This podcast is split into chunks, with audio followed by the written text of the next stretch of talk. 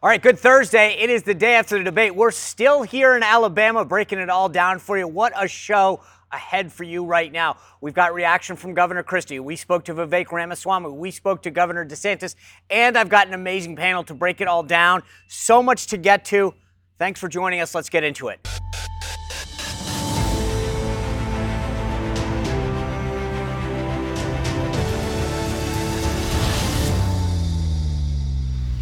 All right, folks, it is Thursday. We are still here on the campus of the University of Alabama. I think about matriculating. I've got to find somebody who finds out if I can still get in.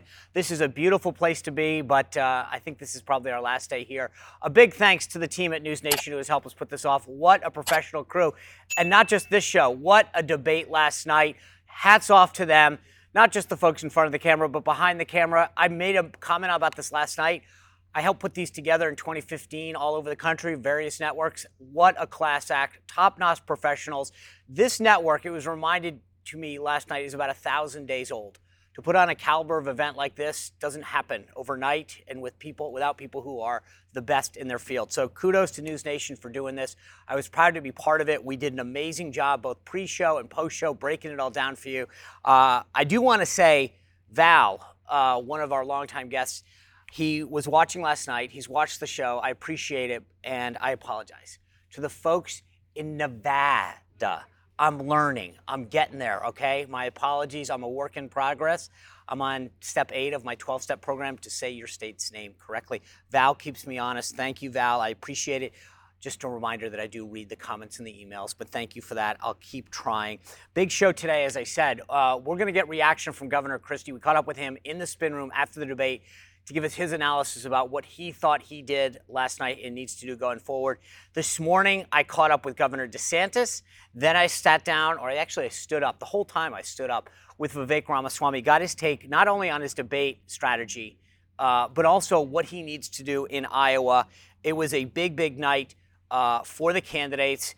Did they move the needle? We're going to find out. As I said, I'll get the candidate reaction, and then we'll talk to our panel and find out what they thought. I want to know what you thought also. So drop me your comments. Let me know both on YouTube, on Rumble. Uh, you can text me. You can go into the VIP group. I want to get your feedback about how last night went. Did people do well?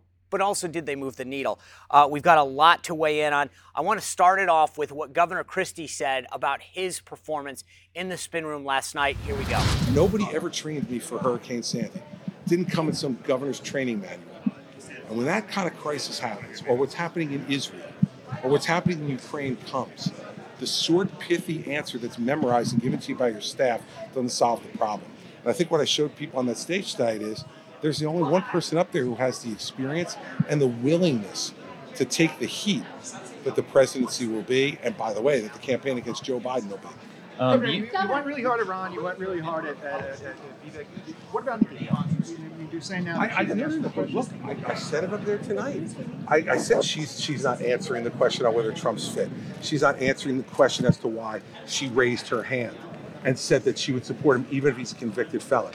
None of them on that stage tonight talked about his conduct. They acted as if this trial that's coming up in in March isn't even going to happen.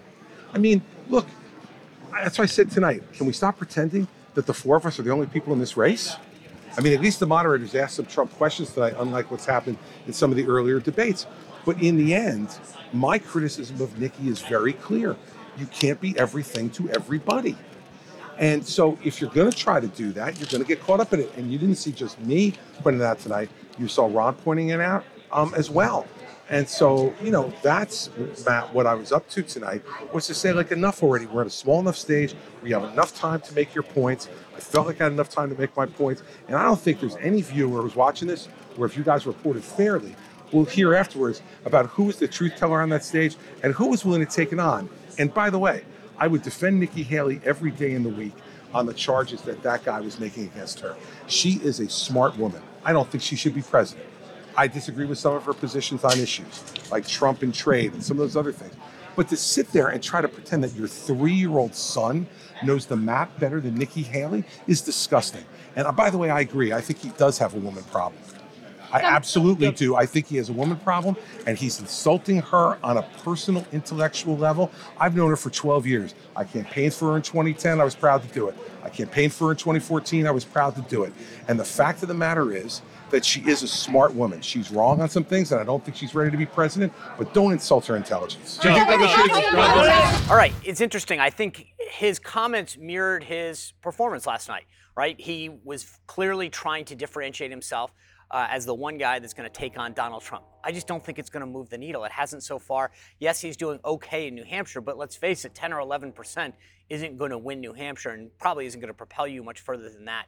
Uh, but he was very clear in his post performance. That's what he really wants to be known for, and antagonizing going after those other three candidates uh, was his strategy last night. I just, as I said a moment ago, I don't really think it gets you very far. Even in New Hampshire, it's clearly not working. And you saw Megyn Kelly start the debate off with that last night, asking those candidates about electability. All right, folks, I want to tell you about a doctor out of Texas that has got no ties to big pharma whatsoever, and he is sharing a breakthrough medical discovery. He has created a series of all natural products that will help boost your health in a variety of ways, including strengthening your bones, easing joint discomfort, minimizing wrinkles, and improving digestion, all by working in harmony with nature and your body's God given resilience. There are no chemical or weird additives in any of these products, just proven ingredients that actually get results. All users are reporting significant improvements in just a few weeks. Every order is backed by a 365 day money back guarantee. So you can get products like this magnesium, collagen. There's a whole series of them if you go to getnativepath.com slash spicer and you can claim up to a 45% discount with my code getnativepath.com slash spicer. Like I said, a whole series of these all natural medical products. Don't miss out on this opportunity. If you're ready to embrace a healthier, more vibrant you, that you want stronger bones, you want more mobility, especially as you start to get older. I know what that feels like. So again, head to getnativepath.com slash spicer and get access to a variety of these really healthy, healthy products. Later, I had the chance to uh, talk to DeSantis. He was sitting down this morning. I got his reaction about how he did and how important Iowa is to his make or break campaign. Here's what he had to say earlier. Oh, how are you? Hey, good to see you. Just tell me how did you do last night? What do you think, and is it going to move the needle?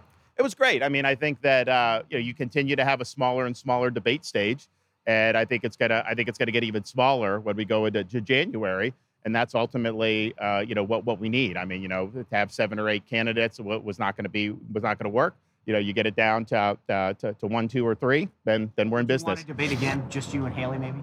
I would do that 100%. Yep. And, and just to be clear, you said last week on Meet the Press, Iowa, you're all in. You got to win there. We are going to win there. Um, I think that that gives us a, a, springboard, but I think that we have a plan where you got to compete all across the country. You know, the goal is to win a majority of the delegates. People have won Iowa and, and doesn't and haven't won, and vice versa. So, uh, but yeah, as you know, these things are dynamic, um, and so anytime you can do something like that, um, it, it, it, creates uh, momentum and whatnot. But but we are going to just keep accumulating delegates. That's what you got to do. Be safe. All right. Clearly, nothing different than he said a couple days ago. He believes that Iowa is make or break, and, and that's it. With all the money that, that super PAC has poured into Iowa on the ground, if he doesn't come out a really close second, I don't know how he goes on to New Hampshire. I mean, that's where it all is right now. He's put all that money. We're talking tens of millions of dollars from that super PAC on the ground in Iowa. Um, we'll see. He's very confident, and I think he has to be. They've put all that money down there. It's like going into the casino and putting it all on red or black. You're walking away saying, if I don't win, I'm out. Well, that's where he is right now. We had a more in depth conversation with Vivek Ramaswamy about his performance, his strategy, and how he has to do in Iowa. Really interesting. Take a listen to that. Good morning. Good to see you. Wow, you are up early. Yeah, it's all right. I like to be up early. Are you an early guy? I'm an early and late guy, both. I mean, you, how late were you up after the debate last night? Probably about one. Yeah, I saw you doing a bunch of the interviews, and then what time did you get up this morning? About six. Is that a normal? No, about like five thirty. Did you already? Yeah. Don't tell me you already worked out. Not yet. No, no, no. We're gonna see if we, see if we get that in yet. before we head out of here. All right. How was your night? How'd you do? I think great from my vantage point. Yeah. I think that we got the truth out on the table on a lot of things that the media is refusing to touch. And I do think that if you want somebody who's going to speak truth to power and take on the deep state, start with somebody who's going to speak the truth to you. And I okay, so what, what, what was the what was the moment, the issue that you were glad got covered last night? There are a few things. I think that going into the hypocrisy of a neocon establishment that wants to send your sons and daughters to go fight in somebody else's war. The fact that many of those proponents, from Chris Christie to Nikki Haley, apparently don't know the first thing about those wars that they want you to fight for. What provinces of Ukraine are we even going say, head over heels so to go what after? was it? Did you were you ready for that that province question? I was wondering afterwards, just as a political geek. Yeah. I was like, okay, was that something? I looked at it as the goal was to say, you're the foreign policy expert, Nikki Haley. Yep. Tell me three provinces. Did you go into the debate with that, or was that something you thought of on the fly? I thought of it on the fly actually because it occurred to me you could see she was she was a little bit off kilter. She's somebody who actually two debates ago uh, said that she feels dumber every time I speak. Right. And so I thought of actually going after her a little bit for that, but I thought let's think literally. I understand why she feels dumber when I speak. So let's just put this on the stage. Okay. Because she her knowledge is totally missing. And it's not just her. It's an intellectually bankrupt philosophy where the people who want to send you to give taxpayer money and send our sons and daughters to those foreign wars, the ultimate farce at the end of it is they don't even know the first thing about those wars. Right. That's really what the actual that's really what the actual farce that the whole thing is all about. Uh, One of our uh, Alabama, I'm sure he was uh, just getting back from the debate. What did you expect her to say? Did you think she wasn't going to know those provinces, uh, or, or did I you? just think I mean that's that's if one she had example. spouted it out, would that have been a surprise to you? It would have I would have been surprised. Yeah. But I wouldn't have been I mean, it wasn't just that. It's the fact that these people have a total absence of real foreign policy vision or grounding in history or understanding of really even I mean, I think it's it's interesting. I don't know how many more presidents in US history she would have named when asked about the US presidents she admire as well. What I've learned is I've gotten to know these people in depth. They are practiced puppets reciting political slogans handed to them. I mean, you've lived in that world. Yeah. You know what these traditional politicians are like. I, I didn't expect this coming in as a newcomer to this process. These aren't people with actual views. They're just reciters of slogans. And I think the public deserves to see that. That the people who are the most bloodthirsty advocates of continuing this war in Ukraine don't even know the first thing about it. So let me that ask you one example. but there's some other things yeah, I think one, we one accomplished last night as well. One of the things in debates that was always an old school tactic was tell me how much a gallon of milk costs. The idea is you want to see if someone's relatable, that they've been in a Mhm. supermarket. Tactically speaking, I think that was the foreign policy equivalent of that. Okay, Nikki Haley, name three provinces since you cite Well, your but foreign it's one step more than that, though. It's somebody who is touting their own foreign policy experience. So it's like the gallon of milk would be if somebody says they're an expert in milk cartons, and then they're an expert in knowing what the, Right. the winner from the price is right, and Right. that's my qualification to run the economy. That'd be a pretty bizarre basis to run for president. But if it was, it would be especially damning if you did not know how much a carton of eggs cost or how much a carton of milk, how much a gallon of milk costs. So I And and so it's that backdrop, somebody who's been touting her foreign policy credentials as her prime basis for running for US president and also favoring these foreign wars that I believe haven't advanced our American interests. Revealing herself, I think, in so many fronts, not to know the first thing of what the hell she's talking about, I think is one of the many farces of a bipartisan establishment. I said it wasn't just true of Nikki Haley. Right. It's true of Joe Biden. I said that on the stage too. It's a bipartisan foreign policy establishment that doesn't know the first thing about what they're advancing. But I also took the time on stage not just to talk about the other candidates. I think there are certain unspeakable realities that you're also, the media won't really feed you, but is an absolute hard truth now based on evidence that we have from January 6th to the realities of what a Democratic Party immigration policy is really all about in their own words. These are things that the do you media think you spend can't enough time? speak. Do you think you spend enough time? I, the thing that continues to amaze me in these debates is how much time. Look, I am a Republican through and through. You would make a much better president than Joe Biden, Chris Christie, Nikki Haley, Donald Trump, Ron DeSantis. Hell, the two, that guy that just got escorted by us would probably make a better president than And the Joe average Biden. person off the street Right. certainly would. But I, I cringe sometimes on the amount of red on red that we do to each other But these versus debates. I get it, but my Yeah. point last night was that I sat around watching what happened the other day on Capitol Hill with these Harvard presidents. I look at what's happening in Ukraine, in China, all over the world, domestically, here at our, our border with the number of Chinese migrants, uh, military aged men lined up. And I'm going, are we spending enough time prosecuting the case against Joe Biden during these debates? What's the mix? Well, I would say that's up to the moderators, and I also it's also up to but I, you. but I also think, from my vantage point, it's about drawing a contrast with other candidates. This was what this primary process Right. is about. After that, you're going to go after Biden. But I think that there's a deep ideological divide in the GOP that we can't just paper over. I think that there are greater similarities between Joe Biden's foreign policy and Nikki Haley's and Chris Christie's foreign policy than there is between mine and Donald Trump's policy, right? So I think that I think that that's Donald Trump and I have similar foreign policy. Nikki Haley, Chris Christie, and Joe Biden have similar foreign policy. But just because we're running the Republican Party doesn't mean that we're the same on how to deal with this war in Ukraine. So I think some of these ideological divides, Sean, go deeper than just partisan ones. I'll give you another example is on free speech. Okay. I think that there is a pro censorship movement within the Republican Party. Take a look at Nikki Haley's own policy to say that every American, if they're using a social media profile, if they're using social media, has to have government issued ID tied to that profile. Jack Smith, and I've criticized Jack Smith for this under Biden, in the Trump case subpoenas from 2020, has subpoenaed any American who dared to like or retweet a post from Donald Trump. That's authoritarian. But the only thing more authoritarian than that is saying that each of those users should have had government issued ID tied to their social media profile. That's Orwellian. That's fascist in the United States. So I don't care if you call yourself a Republican. That's not red on red. Can that's I just ask you- can I that's ask you an- authoritarianism versus freedom.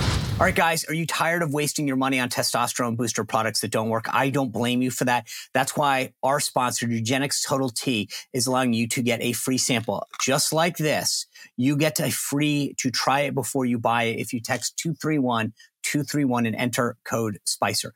231 231 and then just enter keyword spicer you will get to try it before you buy it and Nugenix Total T has testofen right? This will help you turn back the clock and re energize your life.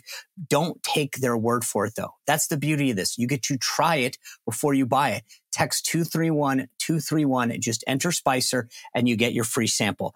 You'll get more passion in your life, more energy in your life. It's the number one doctor recommended brand and the number one selling testosterone booster brand at both GNC and at Walmart. Uh, it can help re-energize your life, get you back in the powerful, confident, good-looking warrior mode that you used to be. And I know you used to be that way. So now you can go text 231-231 and you get that complimentary sample. But here's the thing. You will also get a complimentary sample of Nugenix Thermo X, their newest and most powerful fat burning incinerator ever with key ingredients to help you lose stubborn fat. So go to 231 231, text that, enter keyword Spicer. Texting, though, does enroll you in recurring automated messages. Consent not required to purchase.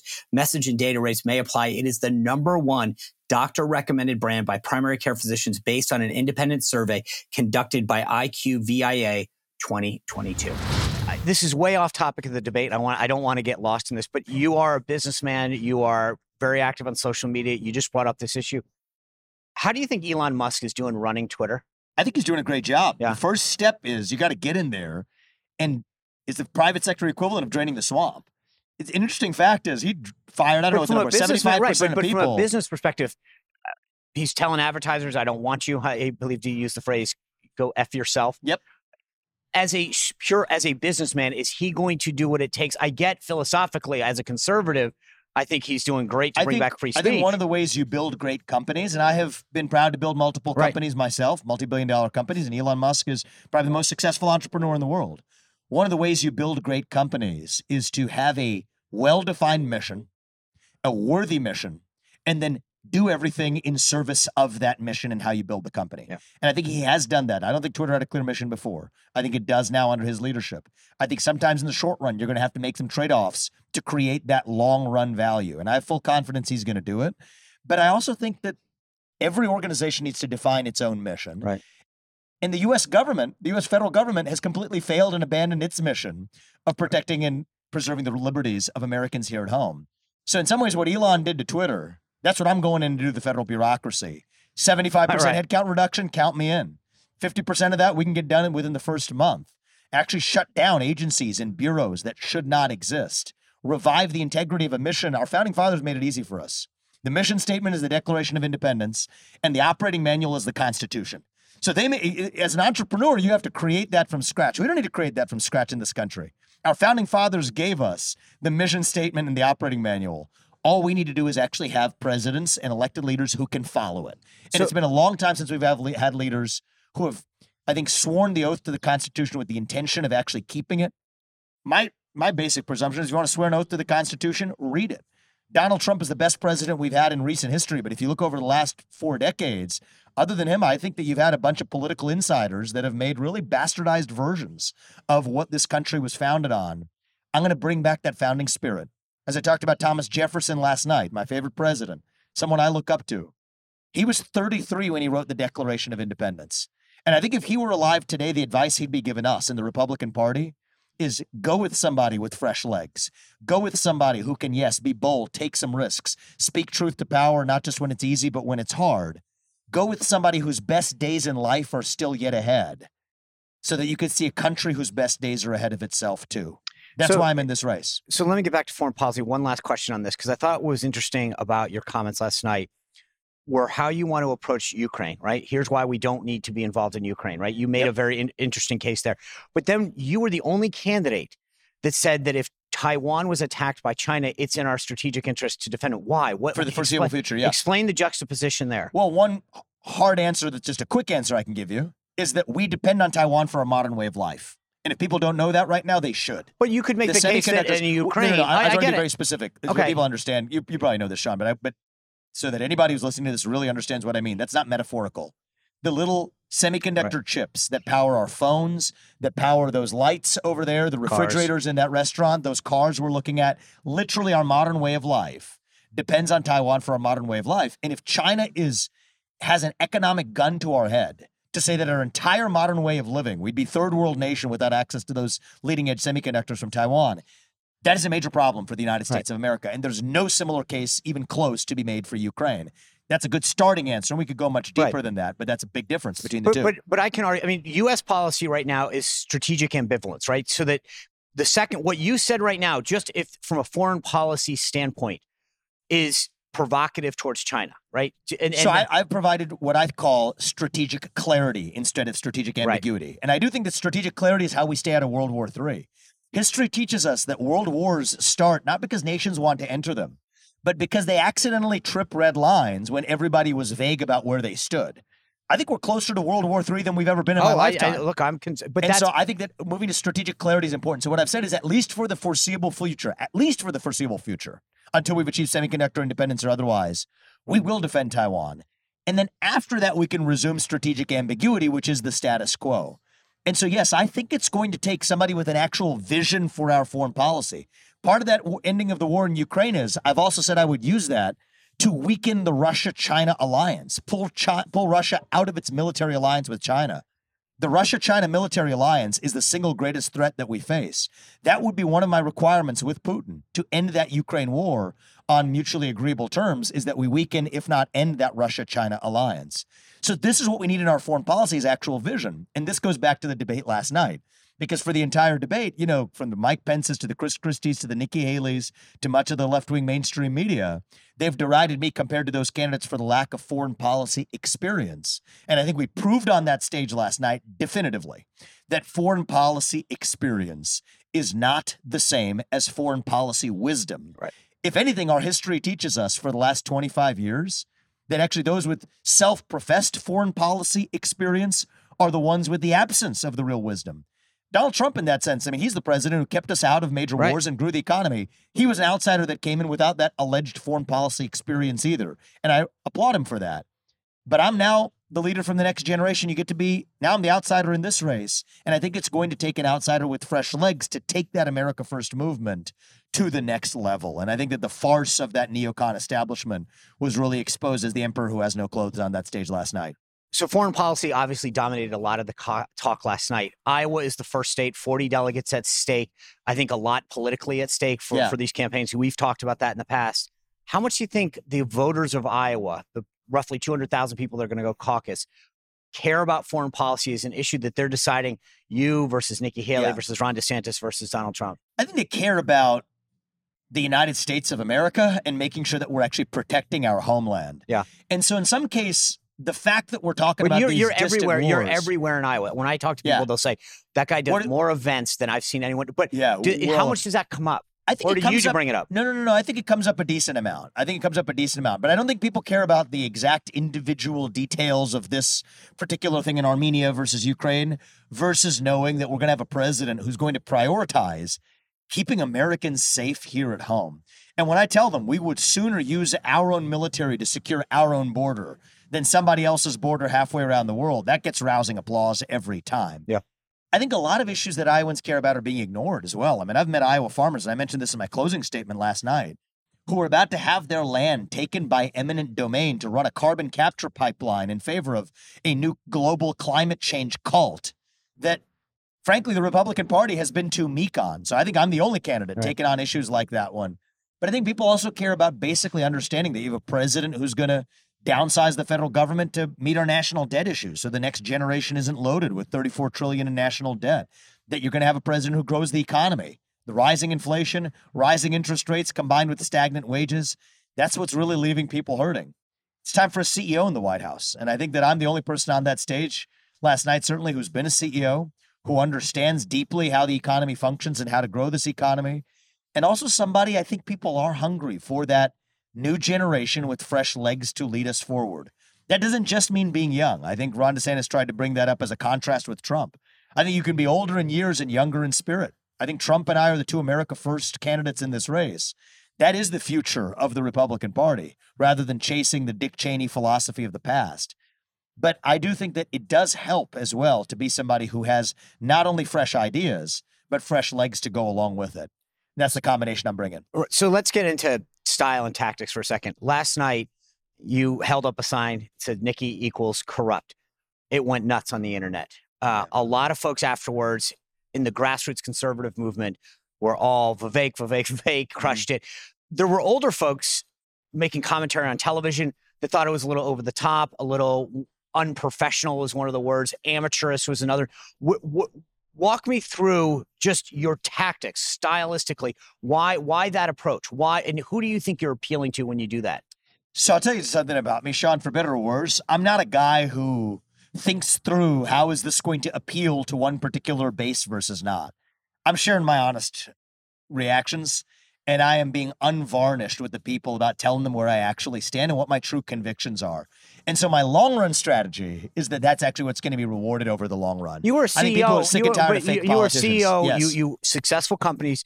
If you had done that in a in a would you would but you the role's the, different here. the roles? Okay, role so you, you would never different. do that as a CEO. No, I mean the role of a CEO is you provide products and services to people who you need have them employees. and make a profit while you're at it. Exactly. And you lead those employees in service of that mission.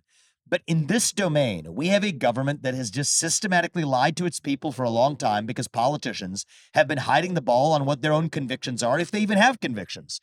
And for me, I'm the opposite of that. I'm not a politician. I have deep, deeply held convictions.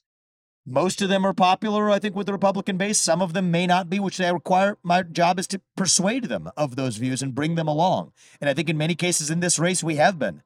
I'll remind you, I said this on the stage last night.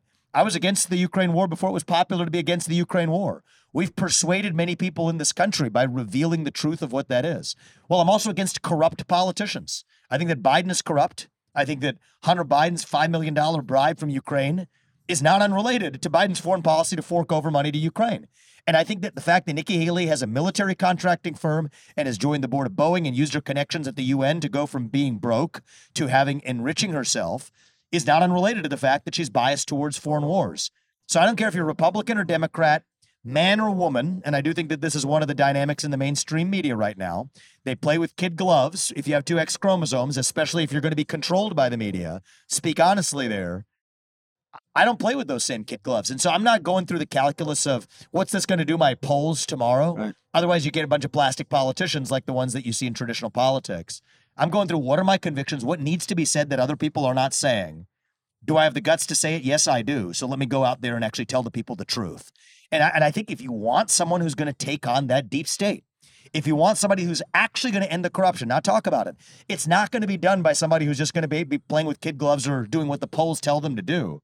It's going to be somebody who acts on their own convictions and sees this through. And so, what did I dem- demonstrate on the debate stage last night? I'm not going to spare anybody who's on the wrong side of an issue, and I will praise anybody who's on the right side of an issue. I recognized, you know, other candidates, Ron DeSantis, in certain instances where he was on the right side, and I'll recognize him where he's on the wrong side of certain issues too. You need somebody who's going to speak the truth. The government has lied to its people. I said this last night. January 6th is looking increasingly like it was an inside job. Look at the videos, at least a part. The government letting You people in. 9/11. Those I Capitol mean, you brought up a lot last I mean, great replacement theory is not some made up right wing conspiracy theory. Just look at what much of the Democratic Party has said in the last 10 years. It's basically a description of their immigration platform. And I think that that does deserve to be mainstreamed in a way that people can see that for what it is. There's a reason why, Sean, I'm the only person on that stage who's able to say those things. The other people are bound by commitments to the establishment and the people who control them in the Republican Party. And frankly, some of those people aren't even in the Republican Party. You look at Reid Hoffman, one of the top donors to the Democratic causes is George Soros Jr., funding some of those lawsuits, including the efforts to keep Trump off the ballot.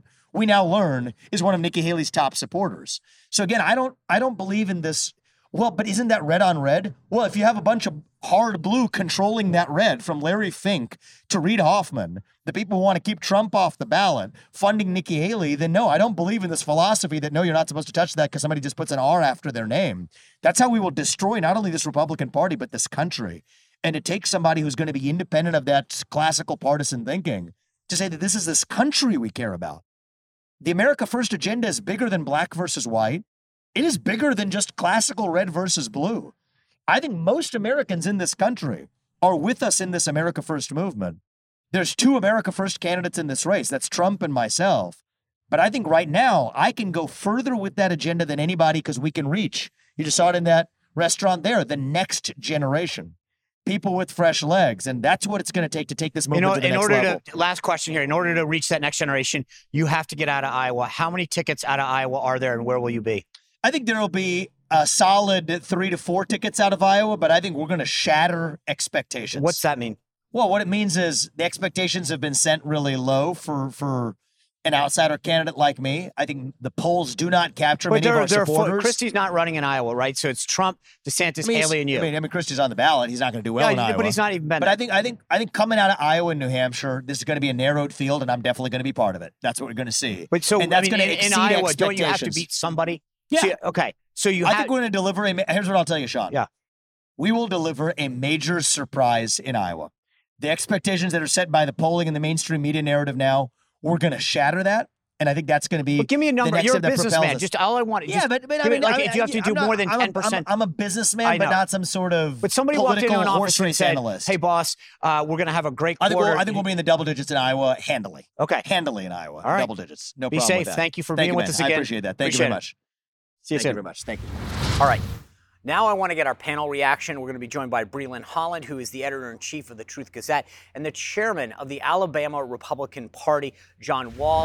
All right, let's break it all down with the panel. Chairman of the Alabama Republican Party, John Wahl, and Brilyn Hollyhand. Good to see you both. Yes, sir. Good to be here. All right, Chairman, I'll start with you. How did last night go? Well, I, you know, it's, it's I've been asked that question a lot, and I I'm think sure you have. I, I, I think what we saw on stage was a lot of passion. Um, I, the word I use, if I could describe it in one word, is spirited. Yeah. Um, and you know, there's conversations afterwards. What, one of the guys I was talking to last night said, "Well, I would have used aggressive," and I was like, "You're in Alabama. We we talk. You know, we, we use polite. You terms." guys might. Yeah, They're- right. none of them were from Alabama. Look, look, look, look. In Alabama, we call aggressive spirited because that's just what Oh, bless are. your heart. That's right. Ah. But I look, I know, and it's not a question of of trying to tip the scales. Do you think someone stood out last night? You know, I- I think for me, the guy that I think stood out was Ron DeSantis. Okay, why? Uh, I think he's upped his game since the other Yeah. debates. You know, he he he. It's knows- interesting, by the way, because David Axelrod said that, and then a bunch of people on the right said that, and it's it was interesting to see how there was sort of a a general agreement. And again, it wasn't a bad good. It was just, hey, he he upped his game. Well put. He, he's up. He's upped his game, and he really he got was more aggressive, and he got he never got trapped by Haley. Haley several times tried to get him back Yeah. in a trap, and he always was just like, no, I did this. Right. Bam. You're like so. I think it was a very good debate for him.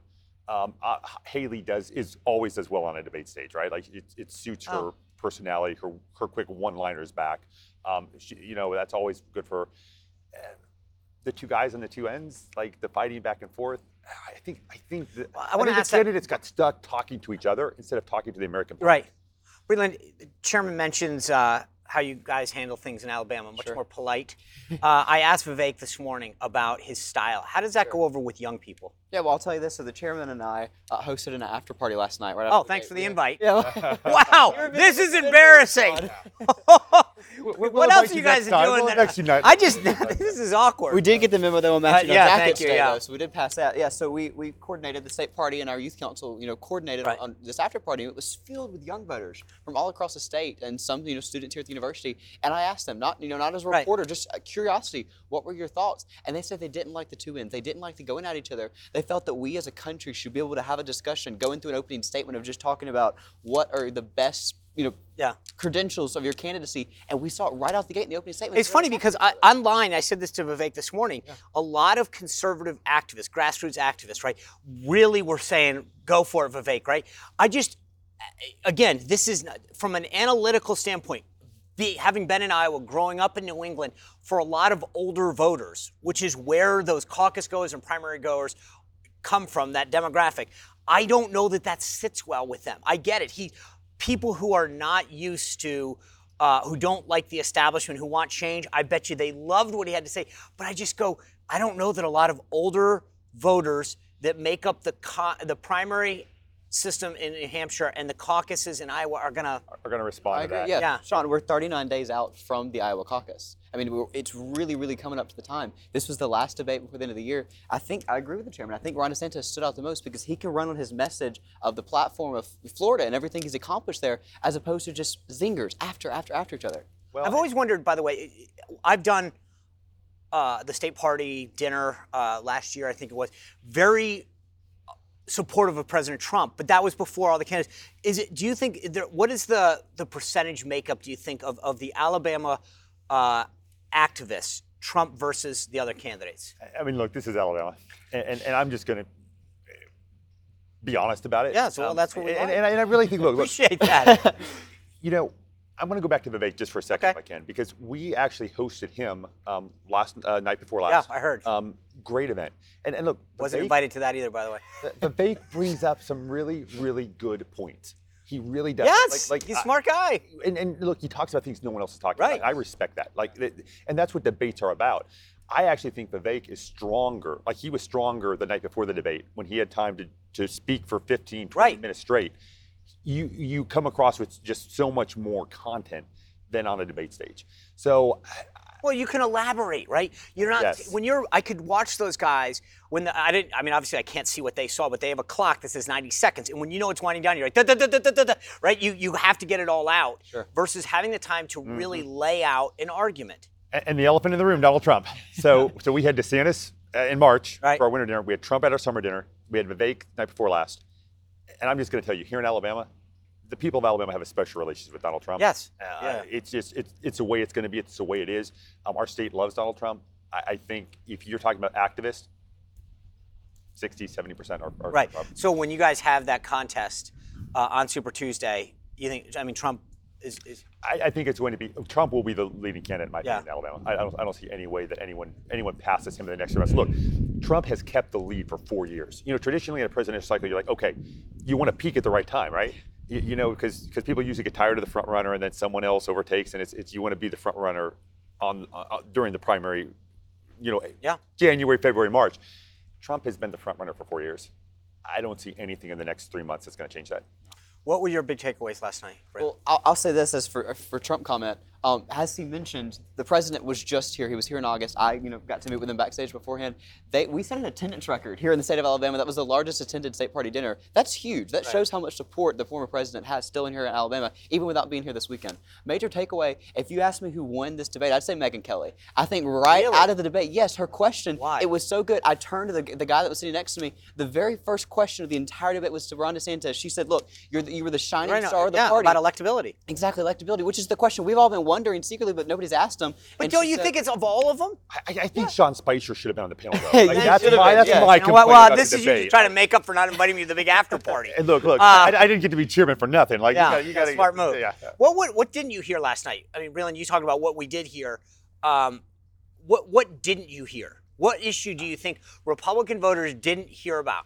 Two things for me. Yeah. One is I would have liked to have seen some more questions uh, about youth. Yes. And we were on a college campus first debate this. But why? Let me ask you this. Okay, although all due respect to Brian, like why? Because they're not Iowa. I've said everything matters in Iowa. Old Every- people vote, No, right? no, no. But it's not just old people vote. And I'm being serious though. Is that to me? I, I think we waste too many questions on issues that don't move the needle, right? So again, I I love the youth enthusiasm that you've brought, uh, that so many others uh, on this campus bring. But my point is, you're not going to be the nominee if you don't make it out of Iowa, New Hampshire. So telling me that there's a big enough constituency of young people is nice, but is it going to matter? Well, for me, this, this was an opportunity uh, for, as a fourth debate, right? Okay. We've already had three, fourth debate on college campus. Do one round of questions on youth. Okay. And, and look, the bottom line is what would make America better for youths makes America better for everyone. Well, we did get a question on student debt and student loans. Yeah, yeah. Yeah. And I thought Vivek handled that really well, tying that, or was it Ron DeSantis, or that tied it to your loan DeSantis, having the yes. university have some skin in the game, which is good. We didn't even bring up the fa- those university presidents though, They which I come up thought once, yeah. right. Unfortunately. Well, what else? See, I, To me, the, the big issue that was missed, and, and I see this all the time, and I, I don't know if it's consultants or, or where, where's who's missing this. You know, Democrats are attempting to use the issue of abortion and Yeah. hit Republicans over the head with it, right? You, they say we have trouble with middle class, you know, middle class, middle aged women. Um, well, we've seen what the answer to that is on our side. It's parental rights and school choice. We saw it in, in, in Glenn Youngkin's race in Virginia. Right. Ron DeSantis winning Florida by 20 points. Yep. Republicans need to be talking about those issues. That's our that's our hammer on the Yep. Democrats, and they're hitting us, and we're not. but I, I think that's right. There's too many times that we're not communicating. What about you? Yes. Well, Sean, let me say this. I've been on the campus all week. I live here, but I've been walking around talking to people. What we've heard from young people is they're excited that we actually came here. We're excited that we gave them the opportunity Yeah. because on the other side, they're having a coronation with Joe Biden. They just, you know, kind of propped him up there. They don't do debates. We're actually giving them the option to speak directly to the candidates. Viva Crossman was doing laps running around this quad the other day. Ron DeSantis did a rally right out there by the quad. He's actually, they're actually on the campus being accessible. No, I get it. I get it. In this good. debate, I'll tell you this, and you know, you know statistics better than anybody. We had a thousand seat capacity last night. We had over seven thousand enrolled students at the University of Alabama request tickets. Young people Great. are No, I, I th- look. I get it. I think it's great. Yes. I'm just saying, I, and I, I want more people. Believe me, we need more young people. It's the job of the party. To I know. Young people, But you- candidates are looking for You're votes. doing a great right? job Yes, there, yeah. All right, Chairman John Wahl, Brilyn Hollyhand, thank you guys for being here. I appreciate it. Thanks I, again. Thank you to the University of Alabama for hosting us for News Nation for making this look so beautiful. We'll be back tomorrow. We've got a great conversation with Logan Sekulow. You know his dad. He's the attorney that defended Donald Trump in that impeachment trial. He's got a brand new Christmas movie out. We're going to break down because there's some familiar faces in that. Thanks for watching. Continue to subscribe. By the way, if you're listening on audio, go to YouTube and Rumble and check out the beautiful shots that we have. Thanks to the drone operator for some amazing overhead things. We'll see you back here tomorrow on the Sean Spicer Show.